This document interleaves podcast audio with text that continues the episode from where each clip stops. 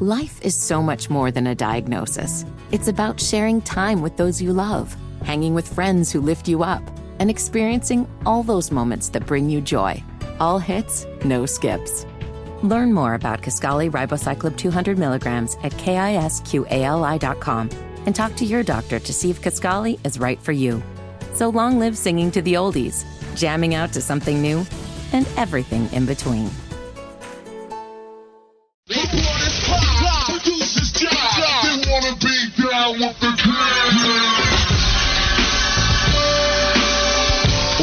Sports Radio 92.7 FM WFNZ. Straight fire. This is the Wesson and Walker Show. Even the crowd knows what's coming next.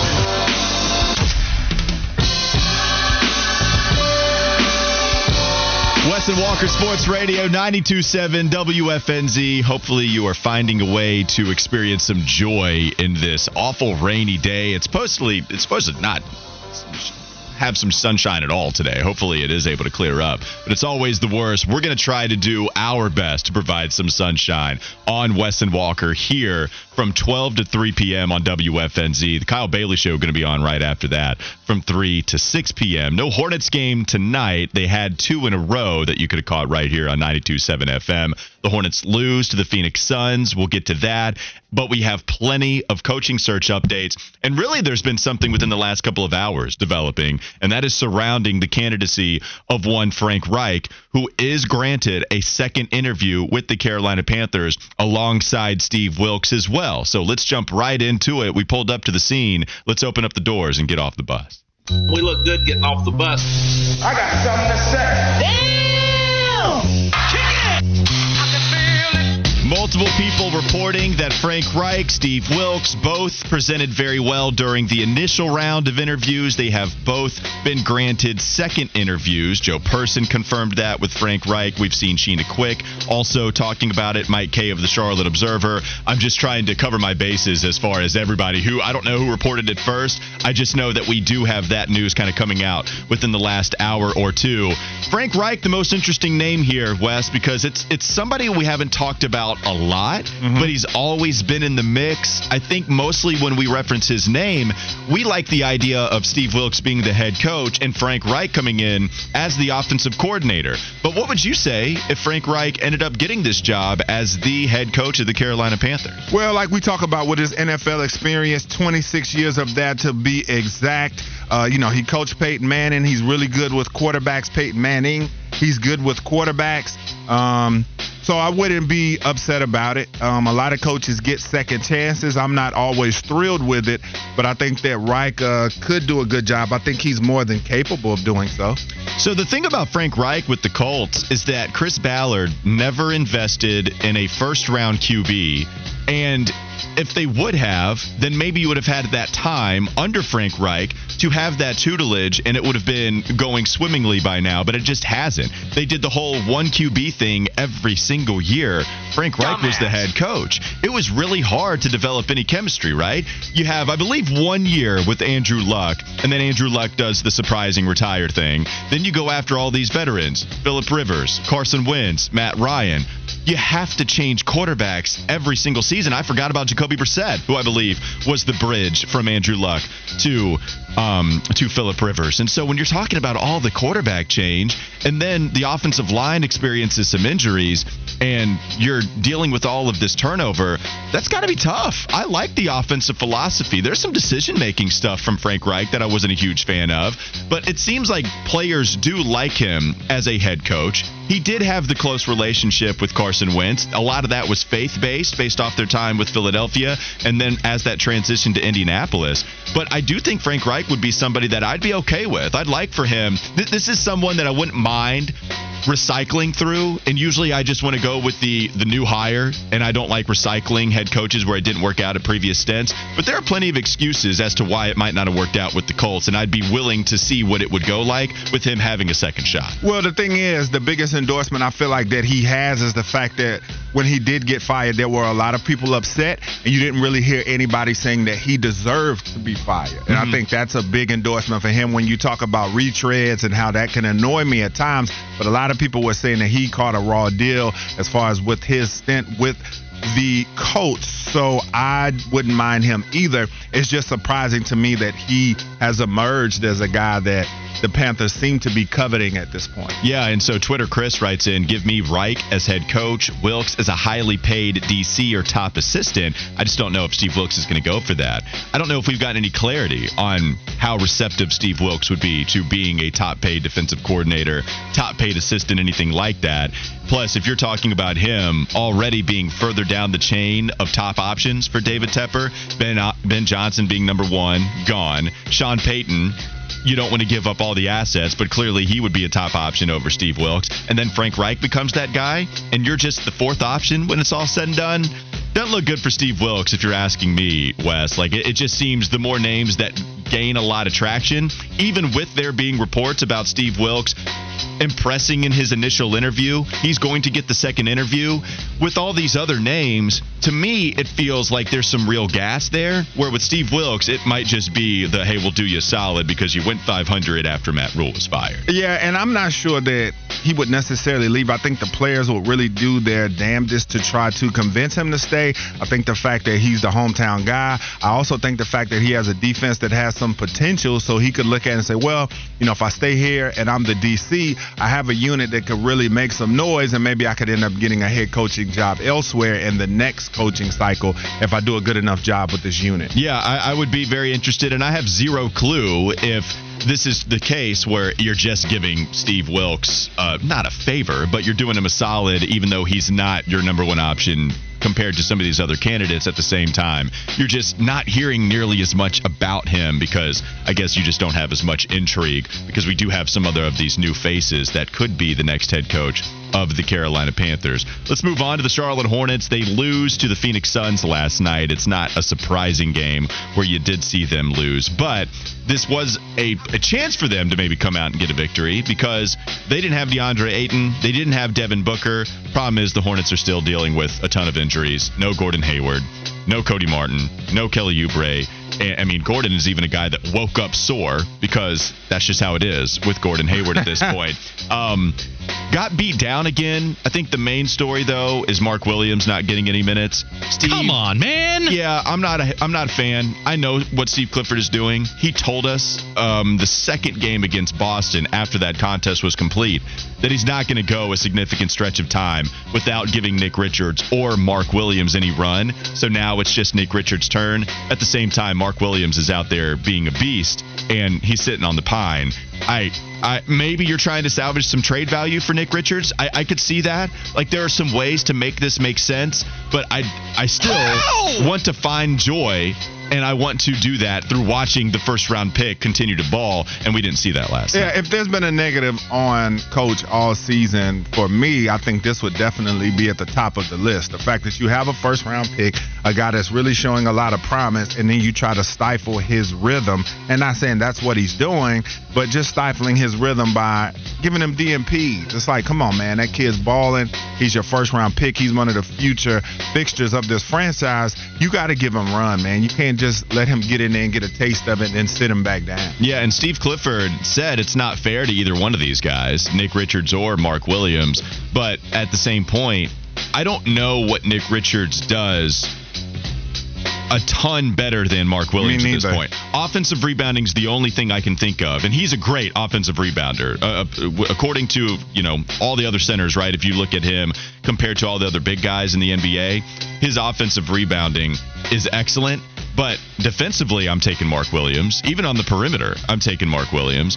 I'm think offensively, there's a better touch. You see him rim run. You see him run the floor a lot better than Nick. And so at that point, if he's the better player, he's the younger guy, then allow him to go out there on the court and start to develop some chemistry with some of the guys that you might think could be a foundation of the franchise moving forward. That's the that's the way I see it with these two big guys. Yeah, and the way Nick Richards, you know, most of the season he was one of the league leaders in double doubles off the bench, but it's taken him a while to get to that. He's been in the league for a little bit. With Mark Williams, you see rapid development, and so that's the thing that I'm mm-hmm. surprised and most disappointed that they're not playing him because every time he gets in the game, it seems like good things happen. So you want to see more of that. I, I'm, I'm hoping it's the second night of a back to back thing, even with Mark Williams being young, even with him not having a whole lot of minutes this year.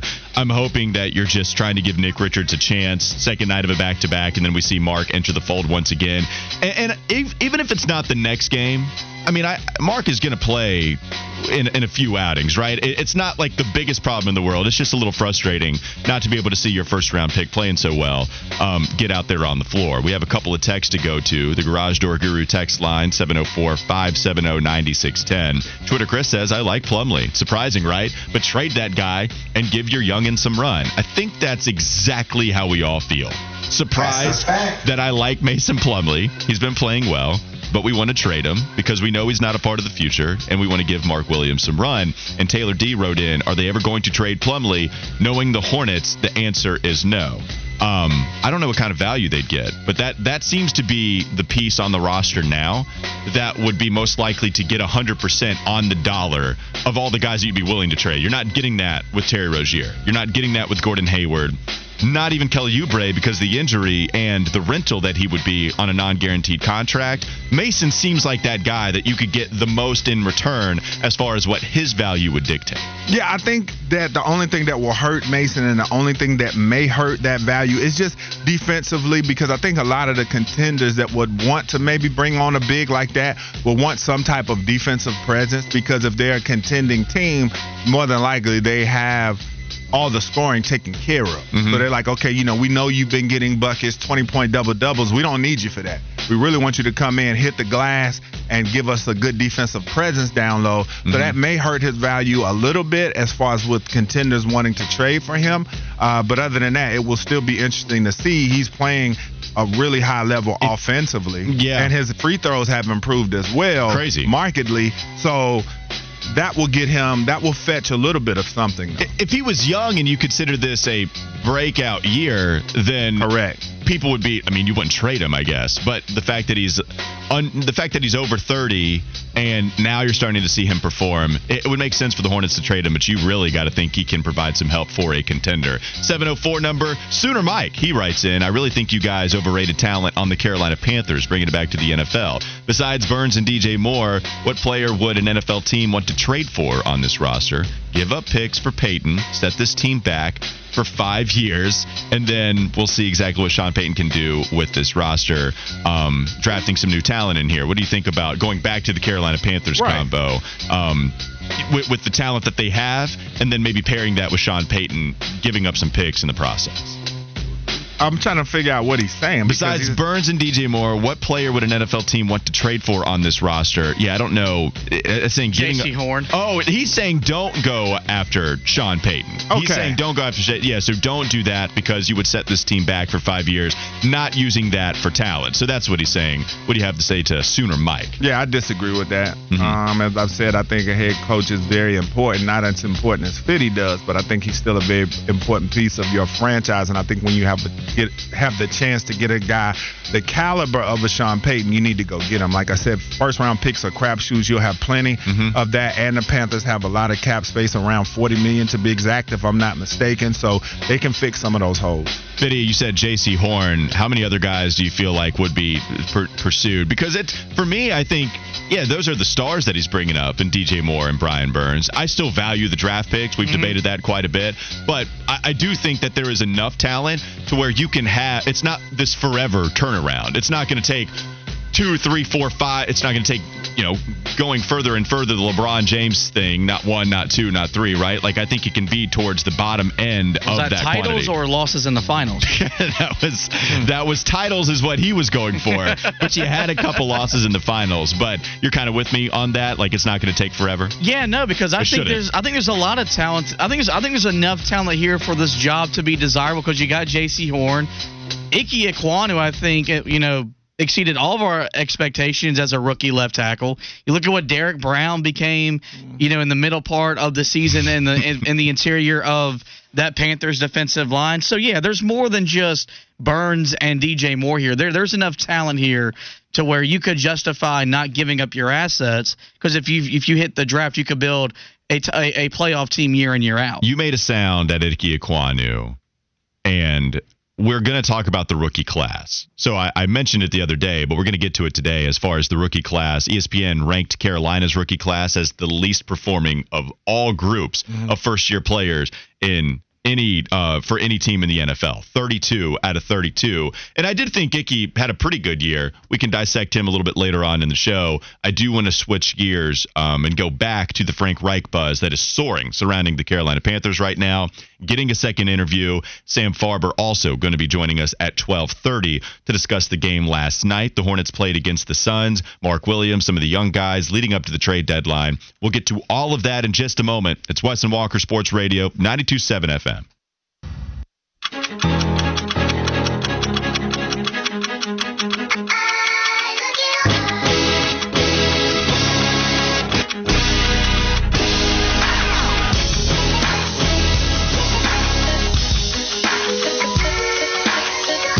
It's Wes and Walker Sports Radio 92.7 WFNZ. We'll keep you updated on Charlotte Hornets trade rumors about. We have deal or no deal coming up at 145. I'm going to give you some of the deals that are out there circulating on social media. You can tell me if you would pull the trigger on that trade proposal or not.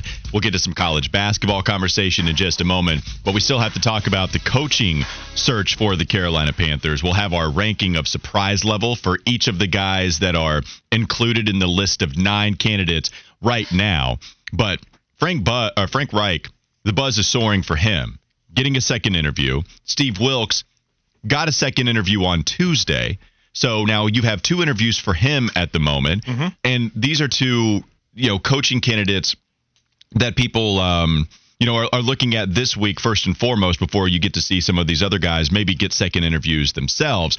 Now you did have um, I'm trying to look at the text message here. Beard Estate wrote in, "Yay, let's get a coach that vouched for Carson Wentz and Matt Ryan."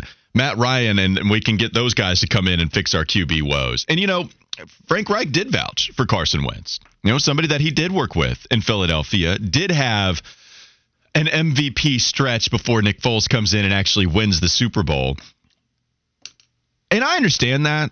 You don't want a coach to vouch for quarterbacks that don't end up working out for the organization. But at the same time, I think with Matt Ryan, as much as I don't believe in him eh, being a guy that can do the Tom Brady thing, have the twilight career.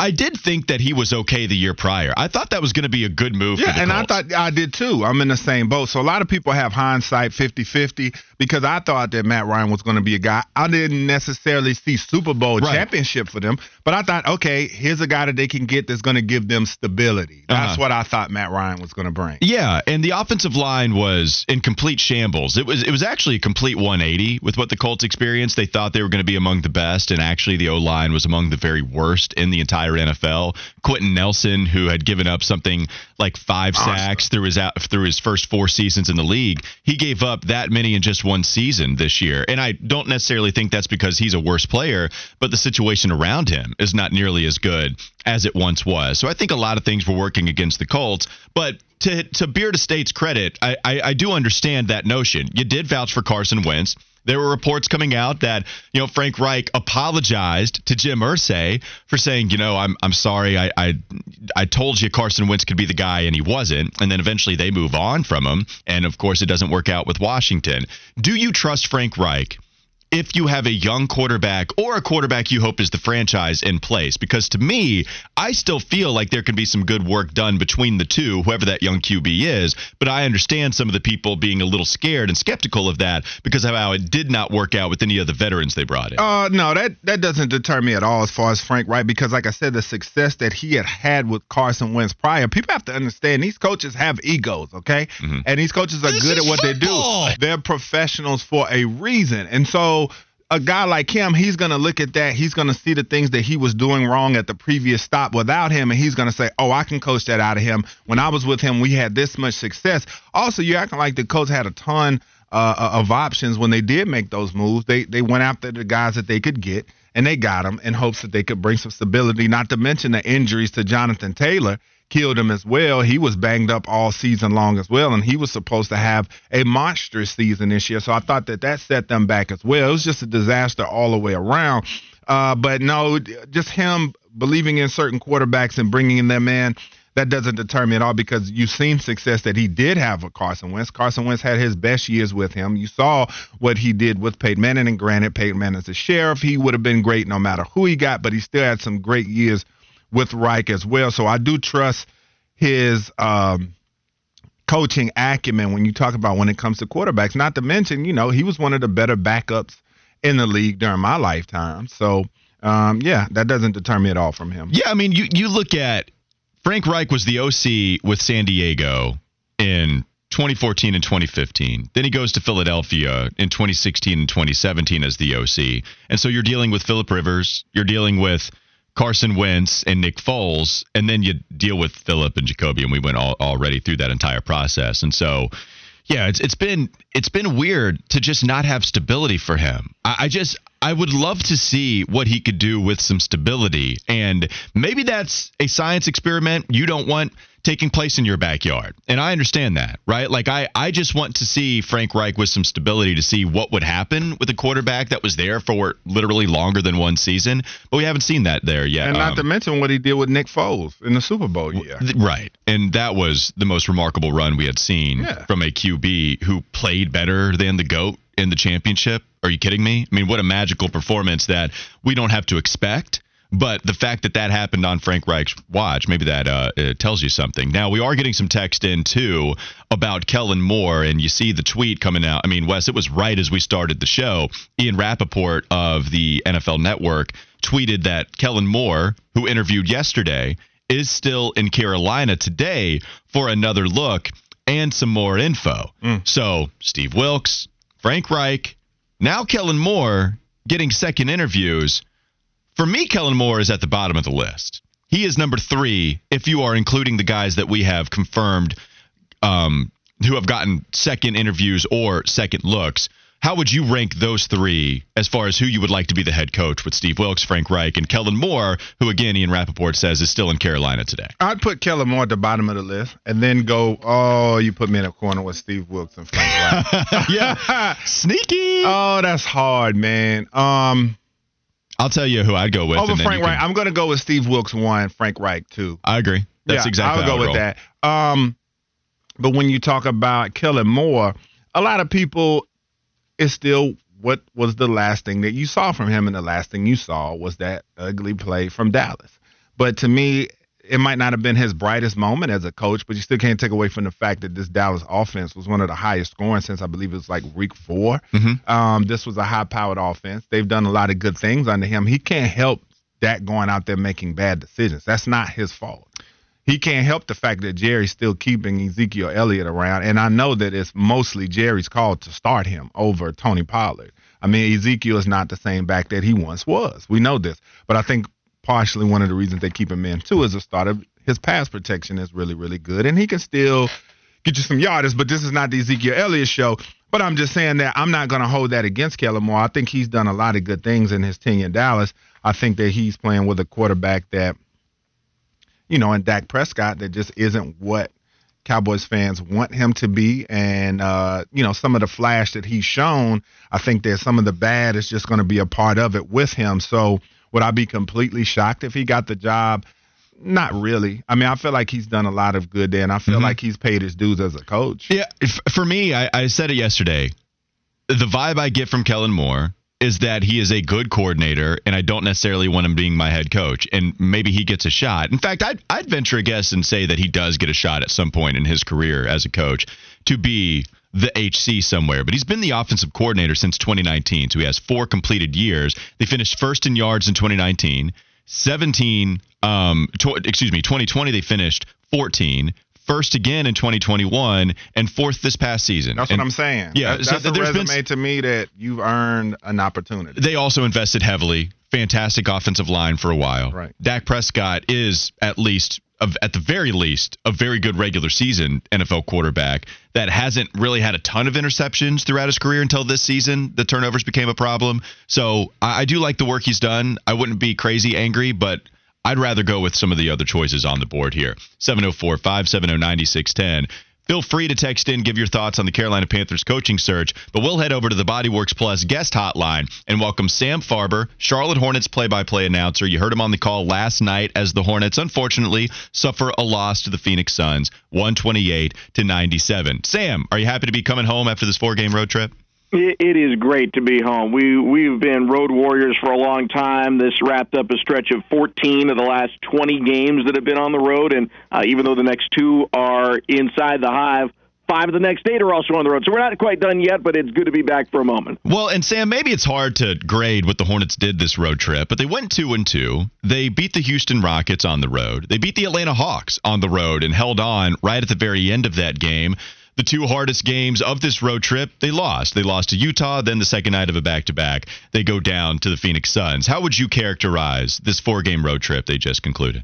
I think overall it's positive. Anytime you go 500 on the road, whether your team has been playing well or been playing poorly, whether you are at full strength or have had a lot of injuries, it doesn't matter. The NBA is difficult, so being a 500 team on the road is always a goal. Uh, no matter how good you are, you can't look at that and call it a disappointment. Uh, and considering all the injuries the Hornets continue to go through, I, I think it becomes even more of a positive here for Buzz City. So I, I like the way that they played over the course of the four games. Would have preferred they didn't have to dig themselves out of double digit deficits each and every game. But the fact that they managed to do it twice, I think, is a positive all the injuries rearing its head once again. Gordon Hayward did not go in this game. We know about Kelly Oubre, Cody Martin, some of the other guys that did not suit up.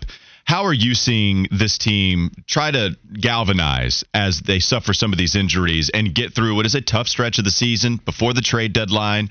They have all the rumors circulating about them. How have you seen the morale in the locker room despite some of the awful things that have happened this season? Yeah, I think it's pretty good, and I think Coach Steve Clifford had good comments on it after the game. He, he keeps getting asked, you know, what do you think about your team, you know, and and putting tr- people trying to put in the context of like, hey, you guys aren't very good, and he fights right back to, hey, we're pretty beat up and have been consistently the whole season. I, I can't remember a game where Charlotte didn't have at least two preseason projected rotation players on the bench in street clothes, and most teams can't overcome that for a week or two worth of time. The Hornets have had that the entire season. So I think it's a little unfair to to look at the team talent wise and make assumptions or estimations because last season with basically uh, the same or a similar roster. Charlotte was an above 500 team, dealt with some injuries then, but not nearly to the level of this season. And this year, clearly, the, the bottom fell out of the uh, injury luck bag uh, because the Hornets have had none this year. Sam Wes Bryant here, and I was going to ask you, is that what you would attribute the shooting to in the Jazz game? They shoot 12%. The Suns game last night, they shoot 24%. Is this a team that's just simply running out of gas with all the injuries? Well, I think with the the Utah game, it's just an anomaly. I mean, it, it just doesn't happen. I looked it up, um, and we were, you know, kind of playing a game. You know, guess how many players in the NBA on Monday night made at least two three pointers? Uh, the number was 53. So it, it's a it's a total outlier for a team to shoot that poorly, and you, you tip your cap to Utah um, because they played pretty good perimeter defense. But quite frankly, these guys are so good, you could blindfold them, put them at half court, and tell them to take 10 shots. They might make two of them. They're, they're that good. They know their range that well. Um, so it, I, I think it was just a total anomaly. But you're correct. Over the course of the season, Charlotte has not been a very good shooting team. And I do attribute a lot of that to injury because it's hard to get into a consistent rhythm when your role is constantly changing based off who else is available in terms of personnel, and then just the fact that LaMelo Ball is not the person hitting you, you know, right between the numbers in rhythm for every jump shot. Outside of the 22 games he's been available, I mean, we're talking about what 50, 60 percent of the season so far that LaMelo has unfortunately missed. That makes it harder to, to shoot consistently when you don't have one of the premier passers delivering the rock. And then, what's been your assessment of, of, of Terry and his play? Because he's been really holding things down for them uh, during this road trip. He's been putting up some big scoring numbers, especially uh, in the two wins that they had. What do you think uh, about his play and his shooting numbers? Kind of came down as the road trip came to a close. Do you think just the minutes and all that Terry has to do for this team catches up to him? I, I'm not sure if it's the minutes per se, uh, but I think the focus of the defense. You know, most teams have two or three options for multiple reasons because outside of Kevin Durant and Shaq and Michael Jordan and LeBron, you know, there's very few players who you could say, all right, everyone's going to focus on them, and they're still going to get 30 against you. Most teams have all star or all star adjacent level talent, and there's two or three of them, so that you can't focus everything on them because they'll deliver the ball to the other guy, and that person will make you pay. Well, when Gordon Hayward's out, LaMelo Ball is out, and Kelly Oubre is out, all of a sudden a lot more of that focus falls on Terry Rozier. And to his credit, he continues to score at a career high level, but the shooting percentages have come down, and I think that's because of the quality of shots that just aren't there for him because he has to go one on one or one on two so often throughout this season. Sam, we all know that there's a lot of things that have not gone the Hornets' way this year. One thing I would argue has, though, is their second round pick, 40th overall selection, Bryce McGowens Got a start, played 22 minutes. Not the greatest stat line here in his first start ever as an NBA player, but had been given these minutes because he's earned them in practice. And Steve Clifford has really gone to him um, lately, especially with some of the injuries. And, and I do think McGowens has shown a lot of nice flashes as a guy that I can be excited about making a possible jump next year and years beyond. We do know the Hornets have a good track record with second round picks. How excited do you think fans should be about Bryce McGowens and what he can provide for the future?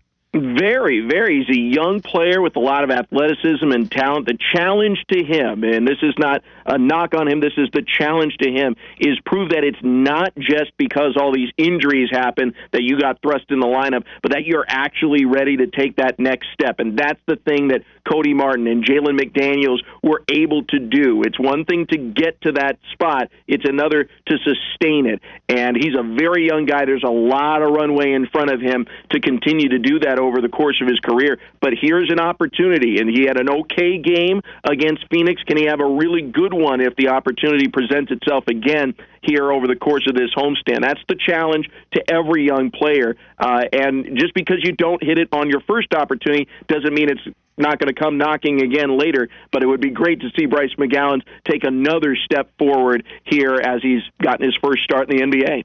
And lastly, Sam, just talking about PJ Washington, he goes 16 and 23 in the wins over Houston and Atlanta, and then nine points and three points in Utah and Phoenix. And I mean, that's such a stark contrast. What do you think it's going to take for PJ just to maintain some consistency to where we don't see these single digit scoring games after the times where he can show so much promise? Yeah, he's another one where you know the the consistency factor. If if he reaches that level, we're talking about a guy who's basically averaging 18 to 20 points per game. Um, and and there have been those fluctuations. I do think he has been hurt tremendously by having his role come up and down. It goes from him being the fourth or fifth guy on the floor in terms of, you know, hey, you can hang out in the corner and spot up. LaMelo or Terry or Gordon will find you to, okay, now we need you to have the ball in your hands and create off the dribble all the time because those three guys are not available on the floor. And that's a very difficult transition to make game in and game out. But I think his shooting percentages are still really, really strong, and that's the focal point. We, you know, we fall in love with certain guys in the NBA because we think they're great three point shooters. The stats back up that PJ really is one. He's having his worst three point shooting season of his career percentage wise, and I think there are reasons for that but he's still about 36% from deep. That's pretty darn good in the NBA, particularly for a stretch four. So uh, I think PJ Washington continues to build on the success he's had earlier in his career. If he hits that consistency, though, he goes from being a career high 15 point per game guy to hopefully a career high 20 point per game guy. And wouldn't that be nice in the last two months of the season? The voice of the Charlotte Hornets, Sam Farber, joining us here on the Bodyworks Plus guest hotline. You can hear him on the call tomorrow night as the Hornets take on the Chicago Bulls. Bulls at the Spectrum Center. Tip is set for 7:30. Sam, we always appreciate the time, man. Thanks again.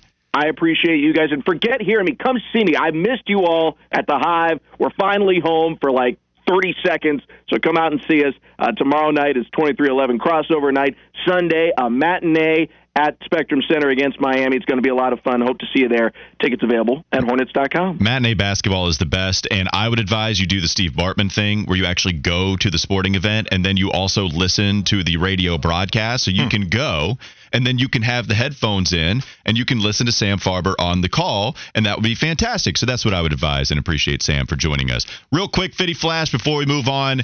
Fitty, what you got for us the first time today? All right. The first thing I want to touch on is LeBron James scored 46 points last night. Mm-hmm. But, against the Los Angeles Clippers, but um, becoming the first, or as he's now scored 40 points or more against every NBA team. I got this notification last night from Bleacher Report that said LeBron drops a 40 burger. He now has 40 against every team in the NBA. Wow. But they forgot to tell you the most important part. What's that? Was that he did so in a losing effort. That's it. That's the only argument I need, Sean. No doubt about it. The Lakers did lose last night. The Clippers uh, scoring 115 on the Lakers. All right, we'll take a quick break. We'll come back. We have plenty more LeBron hate. We'll visit the campus corner too. Wes and Walker Sports Radio 92.7 FM.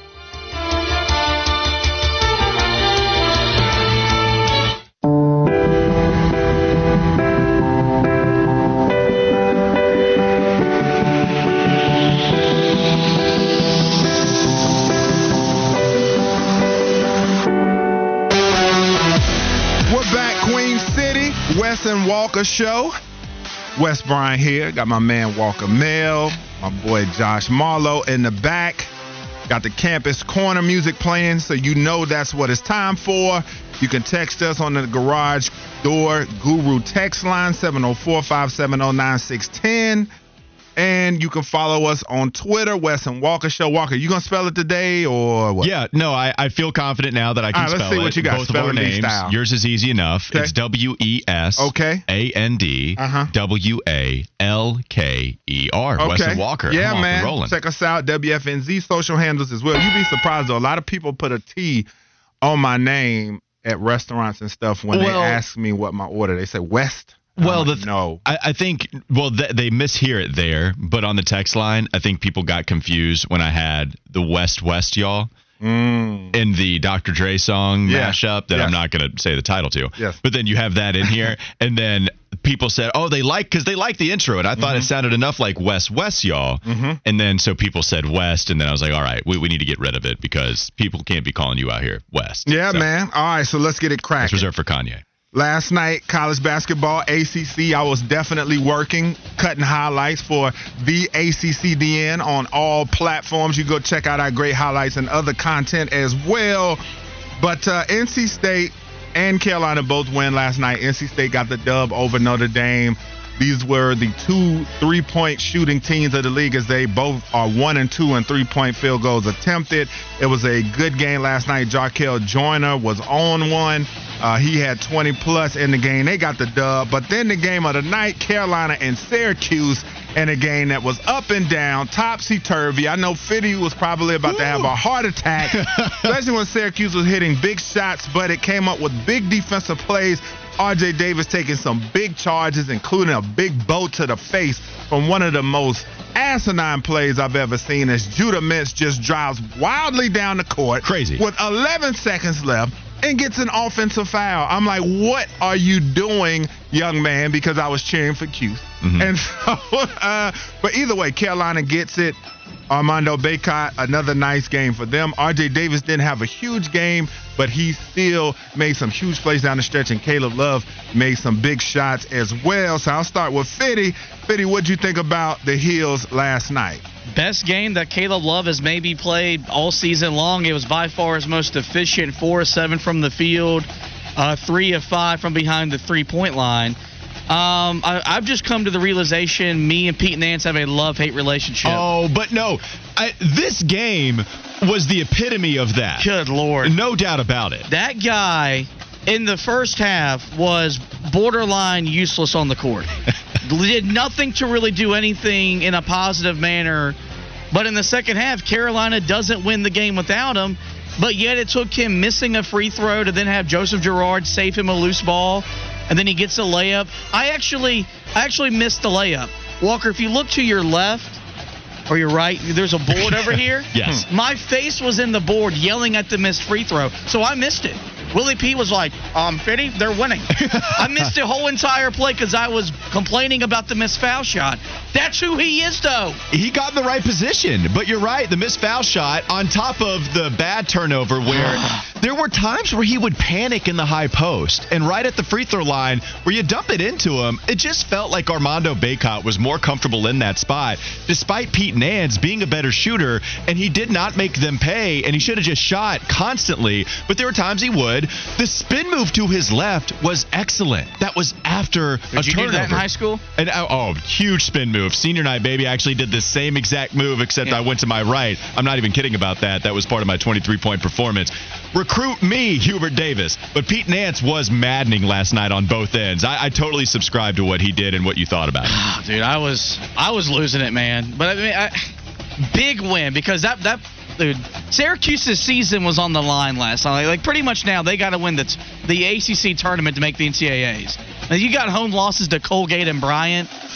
To me, and I put this in my Yeah. article at heeltoughblog.com, reminded me of our win at Louisville last season. So Carolina only had four assists Saturday in the NC State game, but they had 20 assists on 26 baskets last night. But let's go back to the RJ Davis play. Okay, that was huge. In my opinion, that was a championship level play. A guy giving himself up for the team, making a huge defensive play for his team. So I'll come back to you again, Fitty. Was that late game charge that he took a championship play and is Carolina becoming the championship team that we all envisioned? I think so. I think they're rounding into form. And in, in terms of R.J. Davis, the only way I know how to describe him is the best is the ultimate compliment from former head coach Roy Williams. He's a tough little nut.